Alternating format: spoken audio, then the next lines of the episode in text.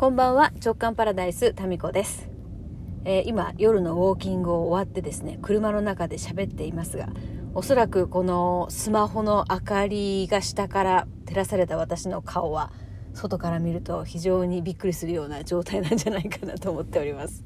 いや顔で思い出しましたけどねもうだんだんとこの秋冬ね本格的な寒さに向かっていく途中ってなんか急激にこう肌が乾燥する感じがこう、ね、乾燥する、なんか、なんていうかな、ラインがありますよね。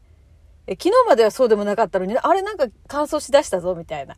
で、最近それを感じてまして、で、慌ててですね、あのえっと、化粧水、乳液しか塗らないんだけど、そこのそばにあったですね、バー油を顔にですね、塗ってみたんですね。なんか、雑ですね、今話しながら思いましたけど。バー油、まあ、そもそもこれ子供の肌のね、なんか手がカサカサするのを防止するために、去年かな買ったもので、1年前のいいのかなと思いながら顔に塗ったんですよ。そしたらですね、え思った以上にテッカテカになったんですよね。で、なんか、匂いもなんていうのかな。ちょっと、こう、なんか自然食のお店で買ったものなので、な、なんていうかそのおしゃれなね、香料とか入ってないね、なんか、馬の匂いじゃないですけど、なんかこう、そんなにこうね、いい香りではないわけですよ。まあ、臭くはないんですけど。まあ、それをつけてね、で、さ、寝るかと思ったら、次男がですね、もう次男はね、本当常に私の表情とか顔とかですね、ファッションをチェックしてるんですよ。走ってきましてね、お母さんと、顔何？って言うわけですよね。ねえ、な、何？って こう、どうした？って聞いてみたら、お母さん顔にニス塗った？って聞くんですね。面白いですね。小学校4年生。ニス塗った？っていう。ツヤツヤテカテカしているものイコール彼の中ではニスなんですね。えー、なんかね、なんつったかな。木工、木工作品じゃなくてなんだっけ。えー木彫り？木彫り？お母さん木彫り？って木彫りの人形にはなんかニスが塗ってあってテカテカしてるっていうそういうイメージがあるんでしょうね。まあそういうことでですね、えー、ちょっとバイブを塗ってみたらお母さん木彫りになったっていうね。あ写真撮ってくればよかったですね。そのためにもう一回塗るかバー。油、えー、もしねお手元にバー油がある方はいいのか悪いのかわかんないですけど顔に塗ってみてください。まあでもねそんなこんなちょっと気にしてたら乾燥ってねあのちょっとの感想だと落ち着きますよね。うん、やっぱりこう何か気にかけていること。これは大事かもしれないですね。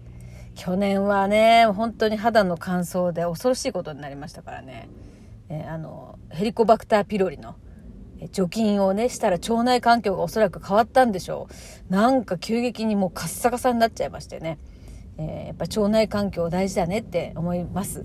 で最近ね、まあ、腸内環境もう何ですか、まあ、腸内環境のためにっていう風に始めたわけじゃないんですけどぬか漬けがね面白いのよ。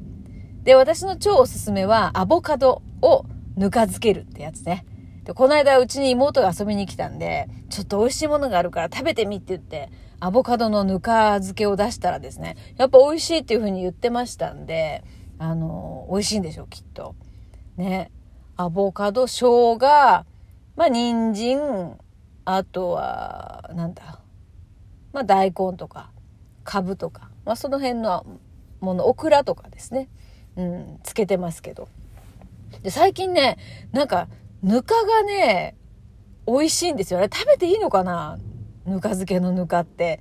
いや、なんかね、ご飯にぬかかけて食べたいなぐらい、なんかぬか床がね、美味しいんですよね。ぬか漬け、ぬか床が。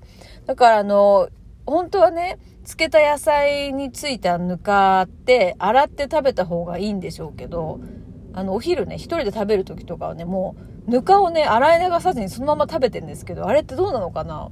良くないのかな？でも美味しいんですよね。はい。まあ、それも、えー、美味しくいただいておりますし、あとね、えー、っと、去年、奄美にね、旅行に行った時に、ミキって知ってます？奄美の発酵飲料。あの、お米と、さつまいもと、あと売ってるものはそこにお砂糖も入ってるんですけど、それを発酵して作った、なんかね、甘い、ヨーグルトともちょっと違うんだけど、甘い、なんか甘酒のちょっと変化版みたいな。そう。それがね、奄美に行ってすごい気に入って、で、自分でね、作り方をこう教えてもらってですね、作ってたんですけど、なんか、いつの間にかそれやめてて、で、またですね、今日、あの、作ってみました。うん。お米と、あの、さつまいもがあったんでね。作ってみて。で、ちょっと前に私、あれ買ったんですよ。発酵機発酵機っていう名前だったかな。なんか温度とか時間を設定できて、あ、ヨーグルトを作るやつですよ。3000ぐらいかな。それをね、あの、アマゾンで買って。で、最初はそのカスピ海ヨーグルトとか豆乳ヨーグルトを作るためにそれを買ったんですけど、豆乳ヨーグルトじゃ作ってみたらもう激まずで、やっぱりね、うん、うまくいかなかったんですね。なんかね、うん、豆乳の独特のこう匂いがちょっと失敗しまして何回かチャレンジしたんですけどもう自分で作るのはちょっと諦めましてね、ま、普通のヨーグルトは上手にできるんですけどまあヨーグルトもねそんなそんなにたくさん食べないんであのその発酵機も、まあ、使わないまま置いてたんですけどあそうだと思って幹をこれで作ればいいんだと思ってですね今そのヨーグルト発酵機のところ名前何だったかな？には幹が入っておりましてでね、ぷくぷくってこう泡が出てくるんですよ。発酵しだすと。まあ、それがね、すごい楽しくって。何かと何かを合わせて別のものが出てくる、別のものになるって面白いと思いません？まあ、ぬか漬けもそうですね。うん。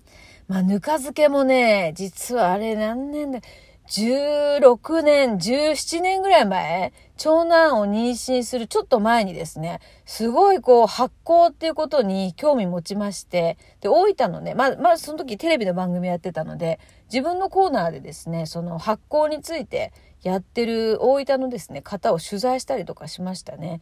あなんだっけ、小泉何さんだったかな。